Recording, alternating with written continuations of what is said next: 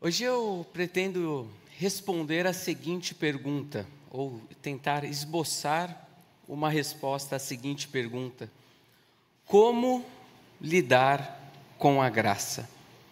Isso porque eu desconfio que nós temos alguma certa dificuldade em lidar com ela em nossa vida. Até mesmo quando pensamos nas nossas relações, pensando apenas a nível pessoal, como nós temos dificuldade de lidar com ela. Vamos pensar aqui em alguns exemplos disso. E entenda a graça como um favor imerecido, mas que foi livremente doado. Pense em uma atitude de bondade demonstrada de uma pessoa para com você. E olha a dificuldade que nós temos de aceitar isso. Então, quando você é objeto, quando você é o recipiente dessa graça, quando pagam a sua refeição, em algum almoço, algum jantar, aí a reação imediata geralmente é: opa, pode deixar então que a próxima é por minha conta. Ou, ah, então a próxima eu pago, o jantar é por minha conta, mas fica ainda aí uma sensação de que aquilo que a pessoa te deu, aquilo que a pessoa pagou, ainda terá que ser pago por você. Então na próxima é por minha conta. Ou então, quando você ganha algum presente inesperado, a pessoa chega para você e te presenteia, fica um sentimento de estou devendo algo para essa pessoa. Então, na próxima viagem que eu fizer, terei que trazer algo para ela, já que ela, já que eu fui alvo dessa graça, agora eu tenho um, eu estou devendo a pessoa. Quando uma dívida é perdoada, como que nós lidamos com ela? Ou quando nós somos objetos da generosidade por parte de alguém, nós ainda assim temos aquela sensação de que precisamos fazer algo, mesmo que tenha sido algo doado, uma graça, um favor imerecido, uma atitude de bondade para conosco, ainda assim carregamos aquela sensação de preciso fazer alguma coisa para pagar.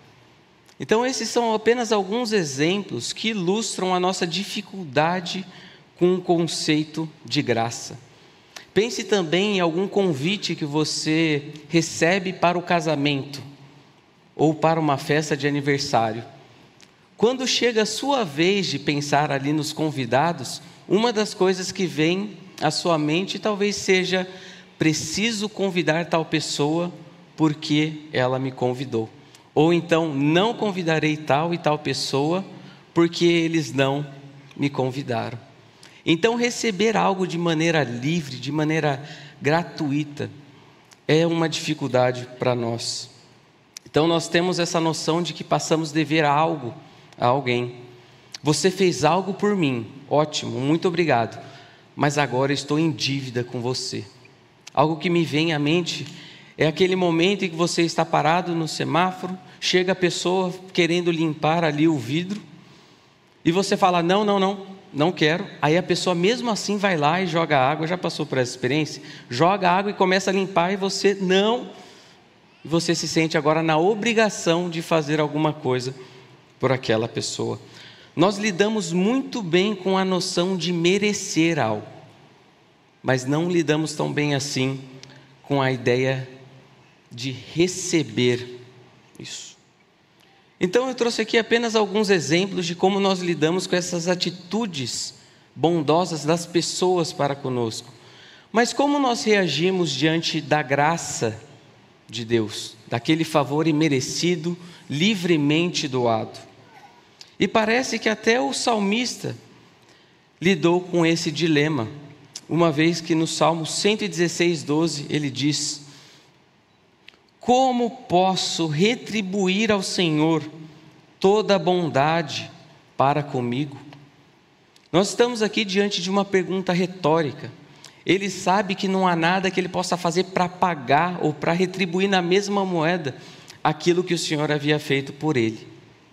E se você ler a sequência desse salmo, vai perceber que várias atitudes, como uma expressão de gratidão, é, seguiram. Mas percebe aqui, o salmista percebe que a bondade de Deus é desproporcional à sua fidelidade a Ele. Então, a bondade de Deus é desproporcional à nossa fidelidade a Ele.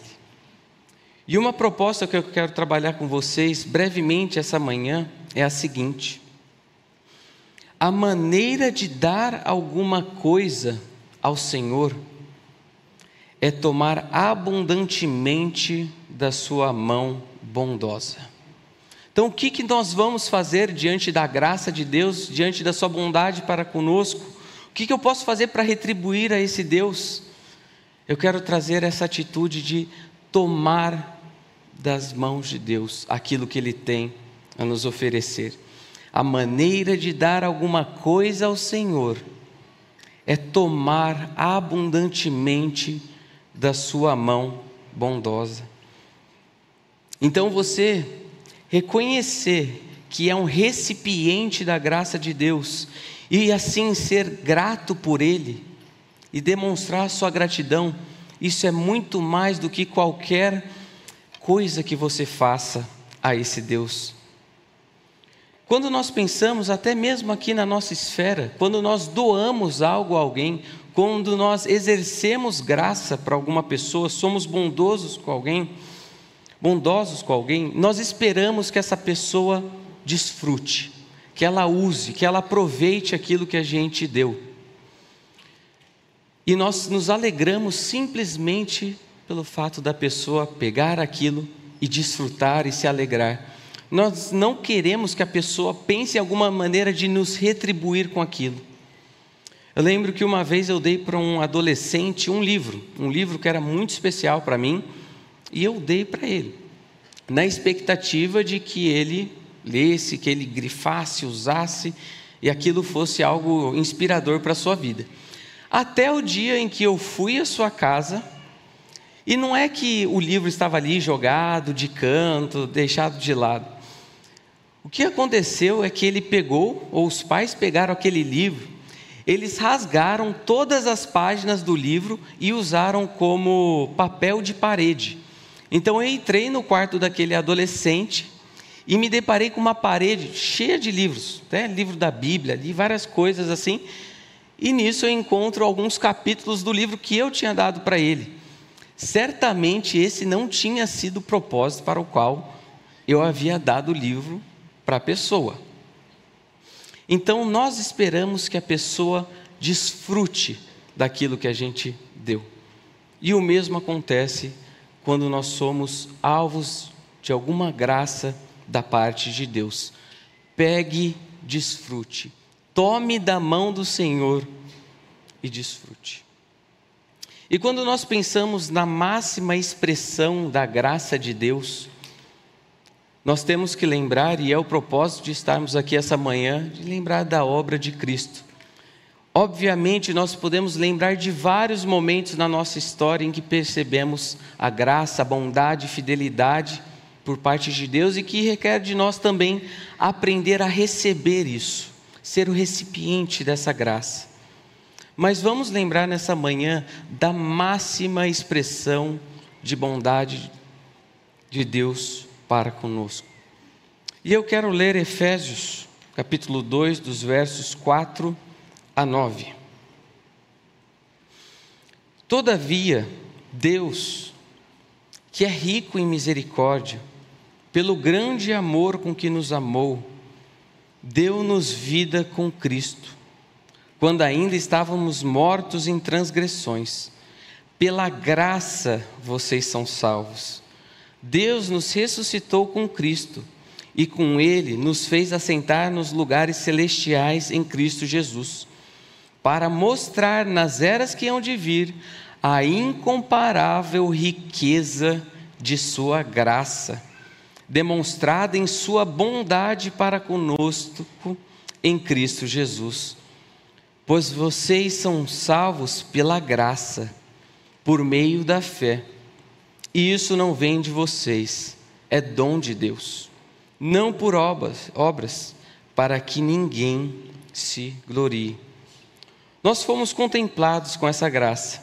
E se você está participando dessa ceia, nós pressupomos que você já entendeu isso e que você já abraçou já incorporou à sua vida essa dádiva de Deus. Mas como nós vamos lidar com essa graça que nós recebemos em Cristo Jesus? Ou como o salmista disse, como posso retribuir ao Senhor toda a bondade para comigo? Então, o que, que eu faço agora? O que, que Deus espera de mim? O que, que nós que já fomos alcançados por Cristo Jesus devemos fazer? Será que tem coisas que eu devo incorporar à minha vida para eu pagar aquilo que Deus fez? Eu quero trazer para vocês apenas três aspectos que eu creio relevantes quando nós consideramos como lidar com a graça. A primeira delas é aprenda a receber, aprenda a tomar da mão do Senhor aquilo que Ele dá. Não é algo que você mereceu, é algo que você recebeu. Então aprenda a receber é algo que vem do Senhor para mim. E eu estou aceitando isso. Eu recebo isso como uma manifestação de graça. E não há nada que eu faça a fim de falar para o Senhor: estamos pagos. Ainda, o que, que eu faço? O segundo aspecto que eu quero destacar com vocês é aproveite a festa. Eu quero lembrar da parábola do filho pródigo. Vocês conhecem bem essa história. Filho mais novo chega para o pai, pede a sua parte da herança, vai para uma terra distante, gasta os seus bens irresponsavelmente, até o momento em que ele desejava se alimentar com as alfarrobas, com os, os alimentos dos porcos, mas um momento ele cai em si e diz: Voltarei para a casa do meu pai. E ele lembra ali de como os servos, os escravos do pai são bem tratados e ele naquela situação. Então até parecia que ele não entendia muito bem que haveria festa ao chegar em casa. Talvez ele pensasse que teria algumas coisas ali para ele fazer, mas a reação nos surpreende. Então, Lucas 15, a partir do 21 nós lemos: O filho lhe disse: Pai, pequei contra o céu e contra ti, não sou mais digno de ser chamado teu filho. Mas o pai disse aos servos: Depressa, tragam a melhor roupa e vistam nele. Coloquem um anel em seu dedo e calçado em seus pés. Tragam um novilho gordo e matem-no. Vamos fazer uma festa e comemorar Pois esse meu filho estava morto e voltou à vida, estava perdido e foi achado. E começaram a festejar o seu regresso. Então, como lidar com a graça de Deus diante da festa, do banquete que Ele nos propõe? Desfrute, aproveite. O terceiro, desfrute aquilo que Deus te deu. O que que a carne, o que que o sangue de Jesus ali naquela cruz, representados nos elementos que tomaremos e comeremos hoje, o que que eles nos proporcionam? Nós podemos nos relacionar com Deus. Nós podemos ter agora uma vida de intimidade, de relacionamento, de proximidade com esse Deus. E parece que alguns se dão por satisfeitos pelo simples fato de que Jesus livrou essa pessoa do inferno. Como se isso fosse o melhor que a pessoa poderia ter de Cristo. A pessoa foi livrada do inferno, da condenação, e por conta disso ela se sente satisfeita, como se isso fosse tudo que o Senhor tivesse para proporcionar para a pessoa. Nesse sentido, Parece que essas pessoas entregaram a sua morte para Deus, no sentido de que Deus será, que Jesus Cristo será útil naquele momento em que a pessoa morrer. E uma vez morto, a pessoa falará diante de Deus: Olha, eu tenho aqui alguém que me leva para o céu. Então, no momento da morte, Cristo Jesus me será útil. Então parece que algumas pessoas entregaram a sua morte para Deus. Mas vamos lembrar que na verdade nós entregamos a nossa vida a Jesus Cristo e não somente a nossa morte. Então, nesse momento, com os elementos em mãos, vamos celebrar e vamos lembrar da cruz de Cristo. E procurando responder aquela pergunta que eu fiz no começo: Como lidar com a graça?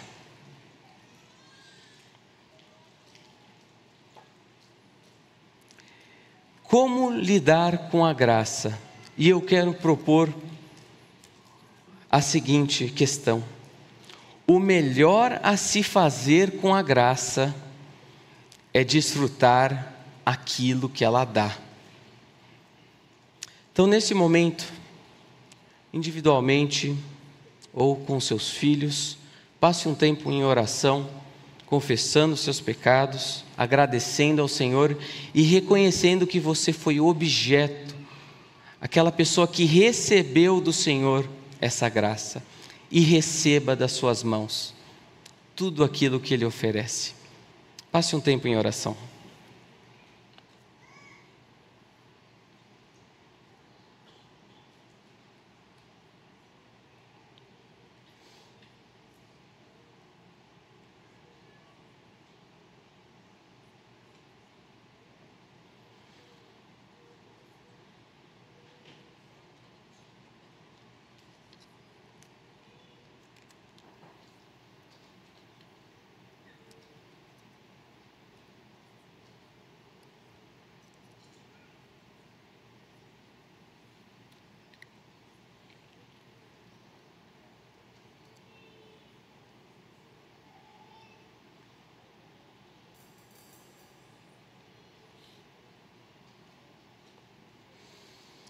Senhor, nós te agradecemos por Sua imensa graça manifestada em nosso favor. Nos ajude, Senhor, a lidar adequadamente com ela e receber aquilo que vem do Senhor para nós.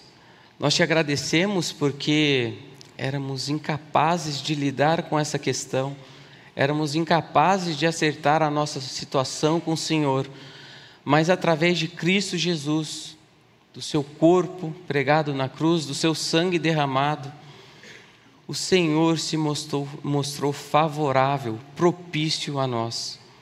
E nesse momento nós queremos celebrar e desfrutar de tamanho presente, de tamanha graça. Nós oramos assim em nome de Jesus. Amém. Então, daqui a alguns instantes tomaremos do cálice e comeremos o pão. E eu quero que vocês, ao fazerem isso, também se questionem: como posso retribuir ao Senhor por toda a sua bondade para comigo? Por que me salvar? Por que me vestir, colocar um anel em meus dedos, colocar umas sandálias em meus pés?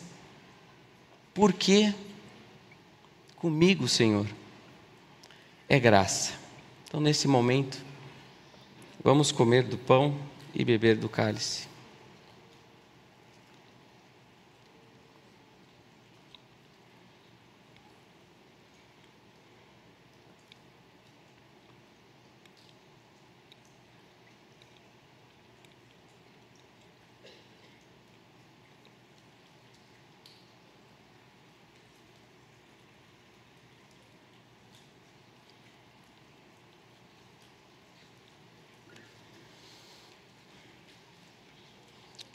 O melhor a se fazer com a graça é desfrutar aquilo que ela dá. Senhor, nós queremos desfrutar aquilo que graciosamente o Senhor nos dá.